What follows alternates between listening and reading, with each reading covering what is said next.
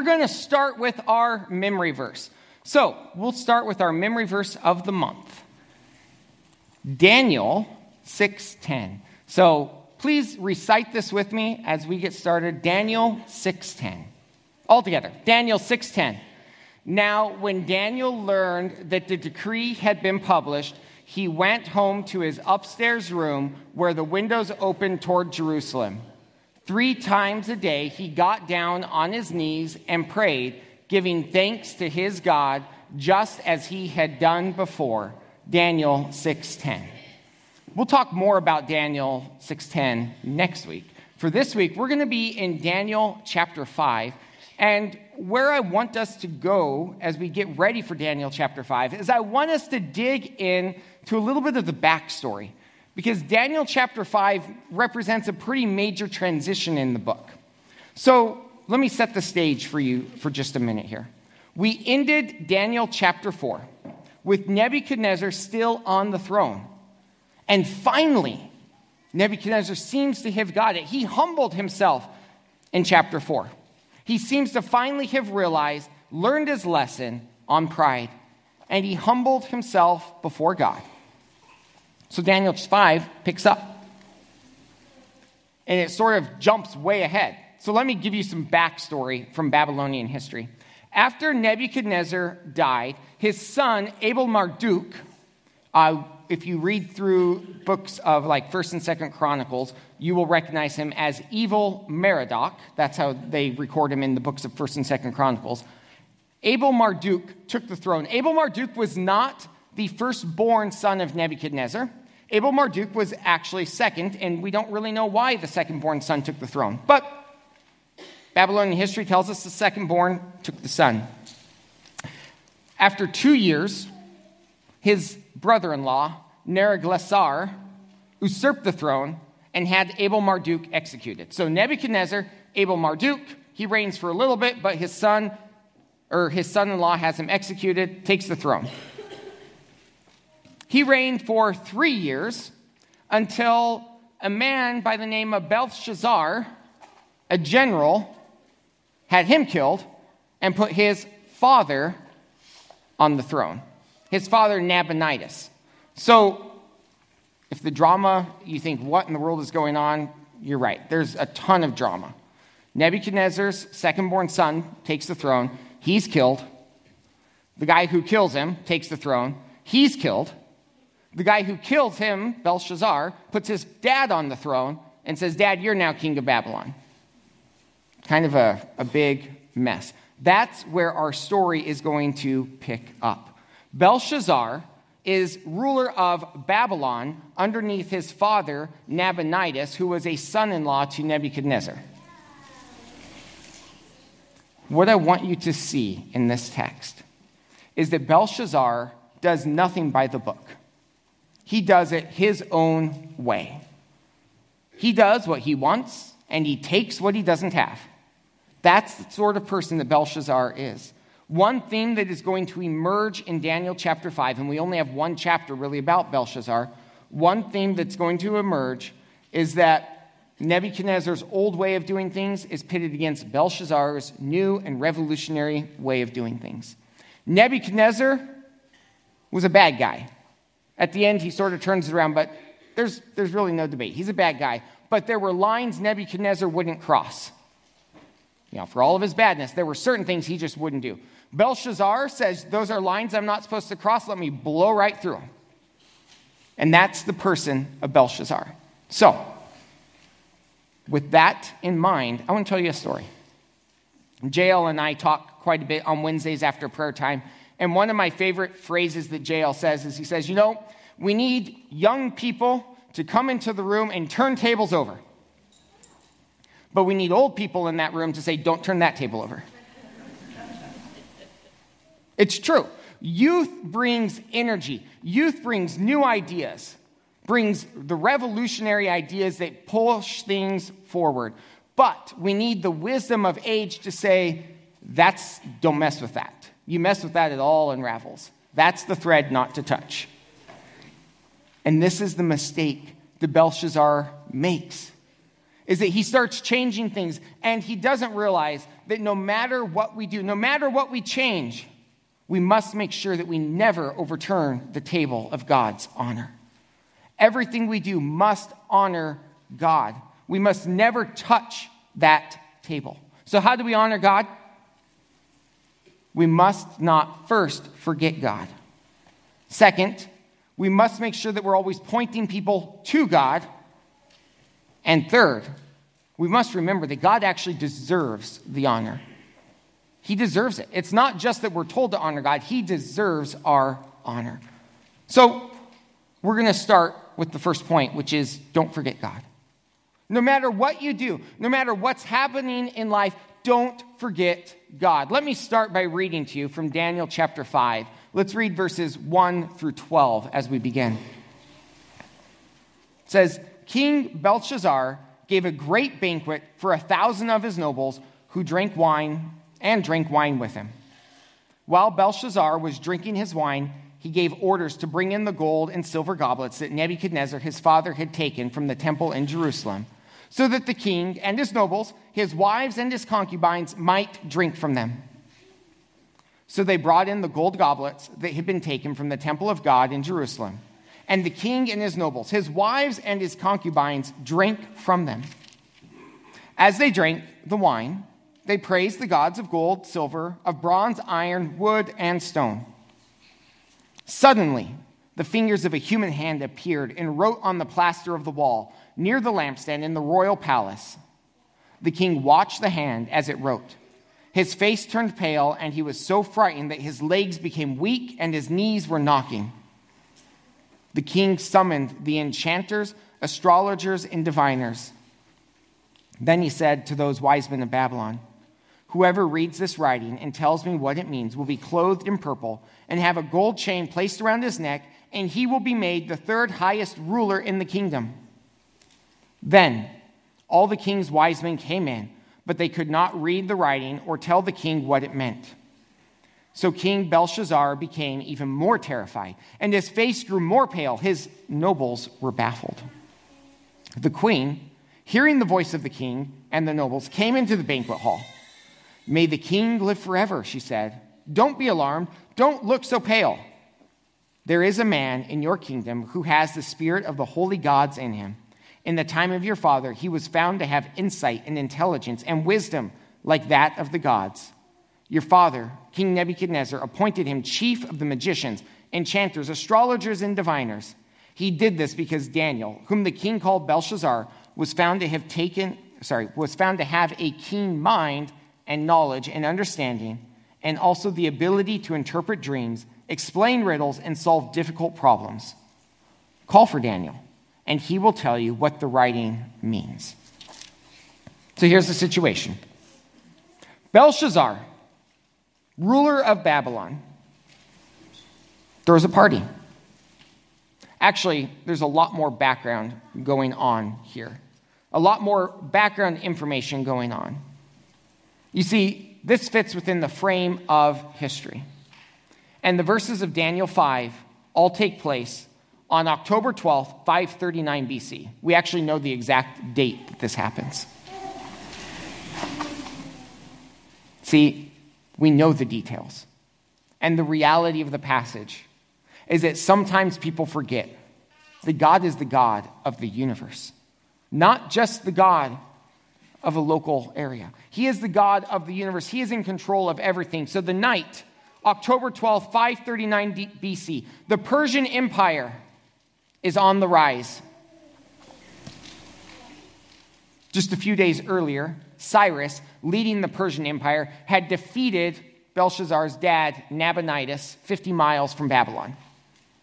They routed the Babylonian army, and now the Persians are outside the gates of the city of Babylon. Likely, Belshazzar knew this is going to be bad. Likely, Belshazzar recognized I need to do something to rally the troops. We just lost a pretty epic battle three days ago, and they're here now. So why throw a party? I don't know. Maybe it's to rally the troops. Maybe it's eat, drink, and be merry, for tomorrow we die. I don't know. But Belshazzar throws a party. And it's a pretty epic party. He invites the nobles, his concubines. The wine starts flowing. With the empire on the verge of collapse, Belshazzar is not coming up with a beautiful strategy. He's throwing a party. But it's more than just a party, it's a party where he sets himself up for comparison. He compares himself to his grandpa. Nebuchadnezzar. Now, if you're reading in your Bibles, you might say, I thought it said father. The Hebrew word for father means relative, ancestor. So when we write father in our NIV Bibles, it actually can mean grandfather, it can mean great grandfather. Um, you can use that term pretty liberally. So, grandpa, Nebuchadnezzar, let me set myself up against him. How do I do this? Well, remember, Grandpa had conquered these people. They, they had a temple. They called themselves Jews. And in their temple, there are all sorts of gold treasure. You know, Grandpa, he made a mistake. He, he honored the God of the Jews. I'm Belshazzar. I do what I want. Bring in those gold goblets. Bring in that treasure. Let's abuse it. Let's take advantage of this. And this is the way that Belshazzar sets him up. On the verge of collapse, Belshazzar says, Let's throw a party.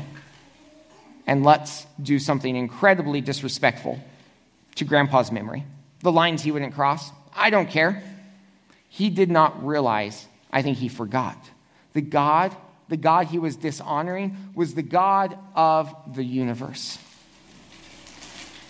And he failed because of that because he wasn't just rebelling against the memory of his grandpa, he was rebelling against the God of the universe. In fact, in verses 5 through 9, what I see is that even when God clearly reveals himself, people try to use their own wisdom.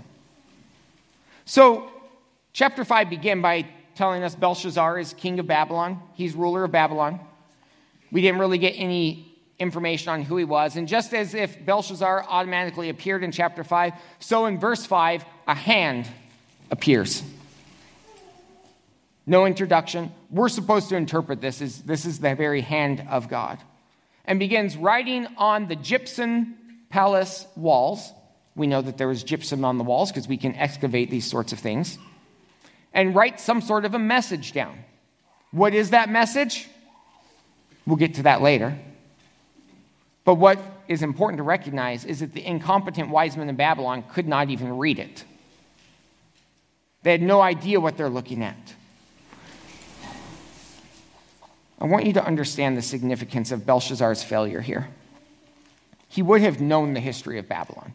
He would have known all of the circumstances of Daniel 1 through 4, because it would have been recorded for him, of Nebuchadnezzar's interactions with the God of Israel. He would have known these things. So, what does Belshazzar do when he is using the artifacts of God's temple in an inappropriate way? And suddenly a hand appears on the wall. He goes to that God and apologizes, right? No, not at all. Belshazzar calls in the wise men who continually have failed throughout the entire book of Daniel and asks them if they can help him out. Even when God clearly reveals himself, we often try to use our own wisdom.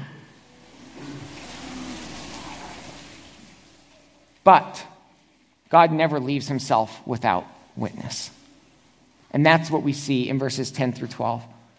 Somebody remembers the past.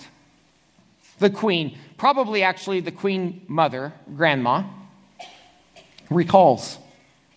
You know, Belshazzar, there was a man that your grandpa really, really helped out your grandpa a lot. You know, maybe we should call this guy in. He, he seemed to be particularly wise. He seemed to have the ability to figure things out. God had not left himself without a witness. So, what do we do with these first 12 verses? How do we apply it to ourselves? Let me give you an action step. Set yourself up in such a way that you won't forget God. Set yourself up so that you won't forget God. Belshazzar failed. He failed to remember God. What do, does it mean, though, to set yourself up so that you won't forget God?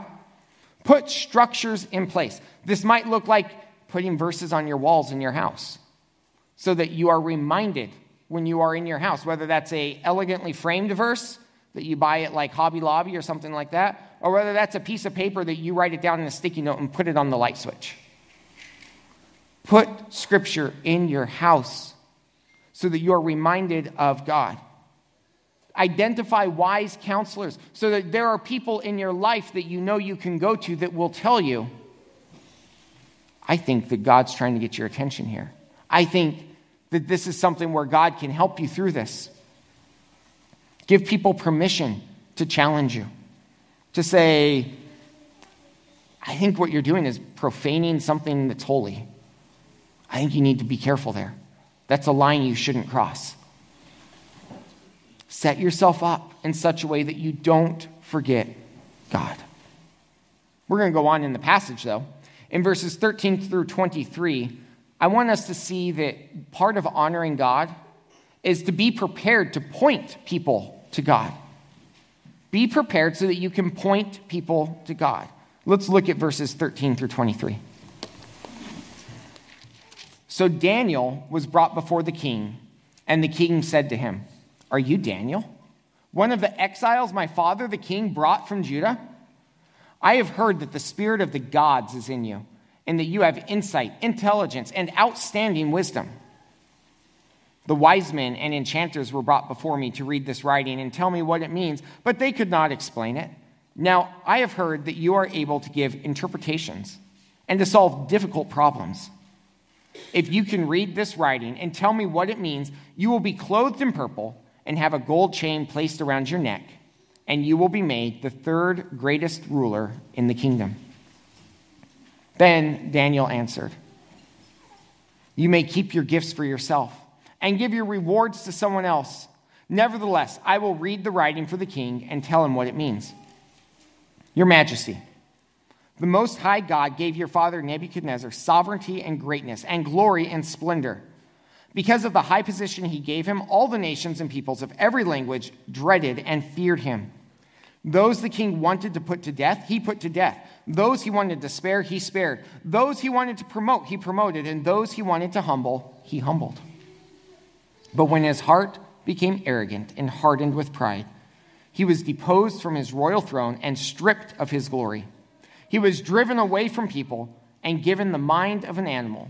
He lived with the wild donkeys and ate grass like the ox, and his body was drenched with the dew of heaven until he acknowledged that the Most High God is sovereign over all kingdoms on earth and sets over them anyone he wishes. But you, Belshazzar, his son, have not humbled yourself, though you knew all this. Instead, you have set yourself up against the Lord of heaven you have had the goblets from his temple brought to you, and you and your nobles, your wives and your concubines, drank wine from them. You praised the gods of silver and gold, of bronze, iron, wood, and stone, which cannot see or hear or understand. But you did not honor the God who holds in his hand your life and all your ways. Daniel basically says you should have known better. You should have known better. What's going on? Is Daniel is taking advantage of the fact that he is God's servant and the moment.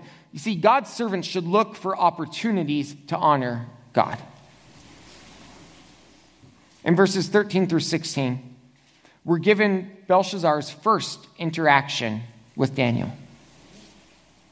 Notice, Belshazzar wastes no time in belittling Daniel for being a Jew. He refers to him as an exile, makes a point of emphasizing but Daniel takes the high road on this and gives God the glory. I think we're supposed to read contempt in how Belshazzar addresses Daniel. Are you Daniel, one of the exiles my father, the king, brought from Judah? Are you Dan- Daniel? Nevertheless, Belshazzar does make the offer. If you can interpret this for me, I'll make you third ruler in the kingdom. By the way, historical note remember, we have Belshazzar, we have Nabonidus, So Nabonidus is ruler over the whole area, Belshazzar is ruler over the city, and now Belshazzar is offering Daniel the third position because that's the highest he can offer him.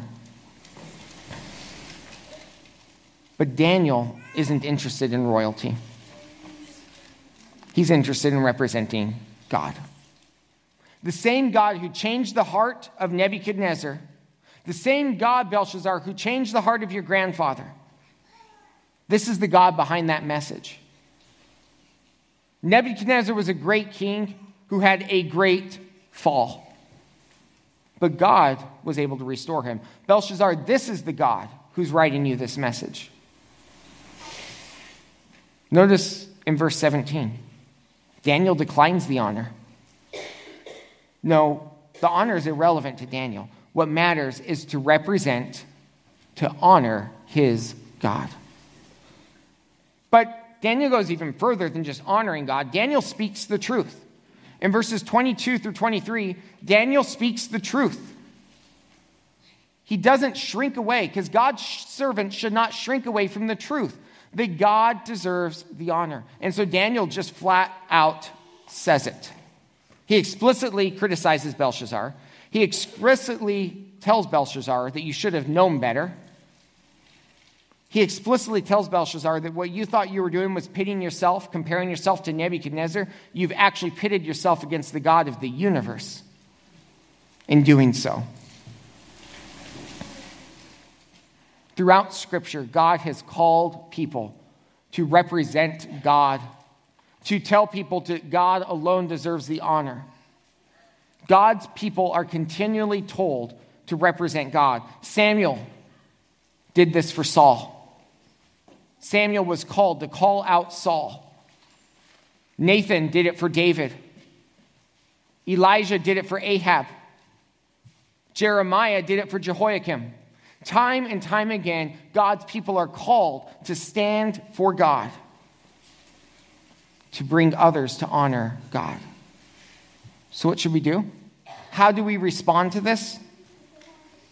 We need to develop a plan to honor God before others. Come up with a plan to honor God before others. On Tuesday night, uh, we had a, a, pilot's meeting at the airport, and it was really cool because uh, the guy who was chosen to speak, who was uh, a captain for United, uh, and he and I have interacted a fair amount. He is a believer, and he got up in the front to talk with the, the big group at the Lincoln airport. And the first thing that he said is, before I even say anything, I need to say, we need to give God the glory for giving us the opportunity to see his creation. He had developed a plan to honor God before others. In a completely secular environment, he chose to honor his God. Daniel chose to honor his God. We need to develop the plans and the skills so that we honor our God. I'm not a prophet. You're not a prophet. But it doesn't mean that you haven't been called to point people to God. You see, because ultimately God deserves the honor. That's why we should be giving the glory to God, because He deserves it. It's not just an arbitrary command, not just because I said so. It's because God deserves the honor. Let's look at verses 24 through 31. Therefore, he sent the hand that wrote the inscription. This is the inscription that was written Mene, Mene, Tekel, Parsin. Here's what these words mean Mene, God has numbered the days of your reign and brought it to an end. Tekel, you have been weighed on the scales and found wanting. Peres, your kingdom is divided and given to the Medes and the Persians. Then, at Belshazzar's command, Daniel was clothed in purple, a gold chain was placed around his neck and he was proclaimed the third highest ruler in the kingdom. That very night, Belshazzar, king of the Babylonians, was slain, and Darius the Mede took over the kingdom at the age of 62. God deserves the honor because he alone is sovereign over every individual. The text that's written is Aramaic, I don't know why the wise men couldn't read it. Maybe it was supernatural. God just wouldn't let them. But the text written is Aramaic. The Aramaic words, mene, mene tekel, parsin. but the meaning was more than just Aramaic. The first meaning of the word mene that Daniel identifies is that God has numbered the days of your reign. Belshazzar, God is sovereign over you as an individual. God knows your days, Belshazzar. Each of us here need to recognize God deserves the honor because He's sovereign over us individually. He knows what's going to happen to us today. He knows what's going to happen to us tomorrow. He knows the day that we will go to be with Him in eternity. He knows every event and He has scripted it out. God is sovereign over our individual lives. Tekel, you've been weighed on the scales and found wanting. God deserves the honor because God is the judge. It's interesting. Daniel, which means God is my judge, gets to pronounce this judgment. Belshazzar, God has evaluated you. The judge of the universe has evaluated you, and he has found you wanting. You have failed the God of the universe. God deserves to be honored because he alone is the judge. He's not just sovereign over our lives, where He directs our lives, but He is judge over our lives, where He can evaluate what we have done with what He has given us. But not just individually. God deserves the honor because He's sovereign over the nations. God is both locally sovereign and globally sovereign. God is not just the God of the individual, He is the God of the universe, the God of the nations. And verse 28 Peres, your kingdom is divided and given to the Medes and the Persians. To understand this, it helps to understand the history of the fall of Babylon. Babylon fell 539 BC. The city was under assault by Cyrus. And knowing that this assault was coming, the, the people of Babylon actually brought in a lot of supplies. You see, the walls of Babylon were very thick, very tall walls. The city itself was built across the Euphrates River, so the river flowed underneath the walls of the city and through the city, so water supply would never be a problem. So, in anticipation of a long, drawn out battle, the people of Babylon gathered supplies into the city, and they gathered enough supplies to last 20 years. They were prepared to wait out Cyrus. Actually, the text tells us Cyrus was 62 at this point. Kind of a good strategy. The general is 62. Well, let's get 20 years worth of food. He's not going to last that long. That was the strategy. They were secure. They had ample water supply. The Persian army's outside, but we've got plenty of food. That night, the Persian army began digging.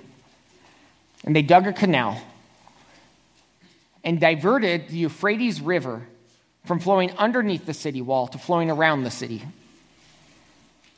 The army walked in underneath the city wall on the now dry riverbed and wiped out the Babylonian remnant, the army that was left inside the city. Verse 30 tells us that very night Belshazzar was slain and Darius the Mede took over. The impenetrable city of Babylon that was prepared for a 20 year siege, an unheard of amount of time, fell in one night because God is sovereign and God decreed it. We need to determine to honor God. We must give God the honor. Belshazzar failed to honor God, and it cost him everything. We should not fail to honor God. Why? Because we know our God deserves it. So don't forget God. Give God the honor because he is sovereign. He's sovereign over you as an individual. He's the judge of the world, and he's sovereign over even the nation. So the action step for this determine one of God's traits to focus on as we honor God today through our celebration of the Lord's Supper. I'm going to pray in just a minute, and then we're going to go into a time of reflection, of prayer and praise as we prepare our hearts for the Lord's Supper. an opportunity that we have to show God the honor. A 2,000 year old tradition whereby we remember that Jesus came to earth, died on the cross in payment for our sins, that all who accept Jesus as their Savior can have eternal life through Jesus. When we celebrate the Lord's Supper, we honor that sacrifice that was made. But I want you to remember it is about honor. We show God honor. One of the ways we can do that is by taking time, preparing our hearts, confessing sin, opening ourselves to God's leading in our hearts. I want to tell you just a quick story because God's timing is always amazing to me. You do not need to go to a priest on earth to confess your sins. You can go to God directly. But when I walked in this morning, Wiley, and she gave me permission to tell you all, she asked me, she said, Today's the Lord's Supper. Would it be okay if I prayed with you just to confess sin so that my heart was ready to take the Lord's Supper? So we prayed. I want to challenge you. As we go to God in song, pray that God would cleanse your heart, that He would show you areas where you need to grow to bring honor to the God of the universe. Let's pray. Father, I thank you that you deserve the honor. Father, that is all about you. It is all about honoring you, about giving you the glory. And as we prepare our hearts to partake in the Lord's Supper, may we give you the glory. May we confess areas in our life where we need to turn it over to you. Whether it's a habitual sin, whether it's a pet sin, whether it's an area that we've just sort of blocked off and said, This is my area. I wonder how often we set up an area of sin in our life and we think it's impenetrable. Father, would you break down the walls? Would you divert the river? Come into our hearts and purify us that we might give you the honor as we celebrate the sacrifice that you made. Father, I pray that you would be honored. In Jesus' name, amen.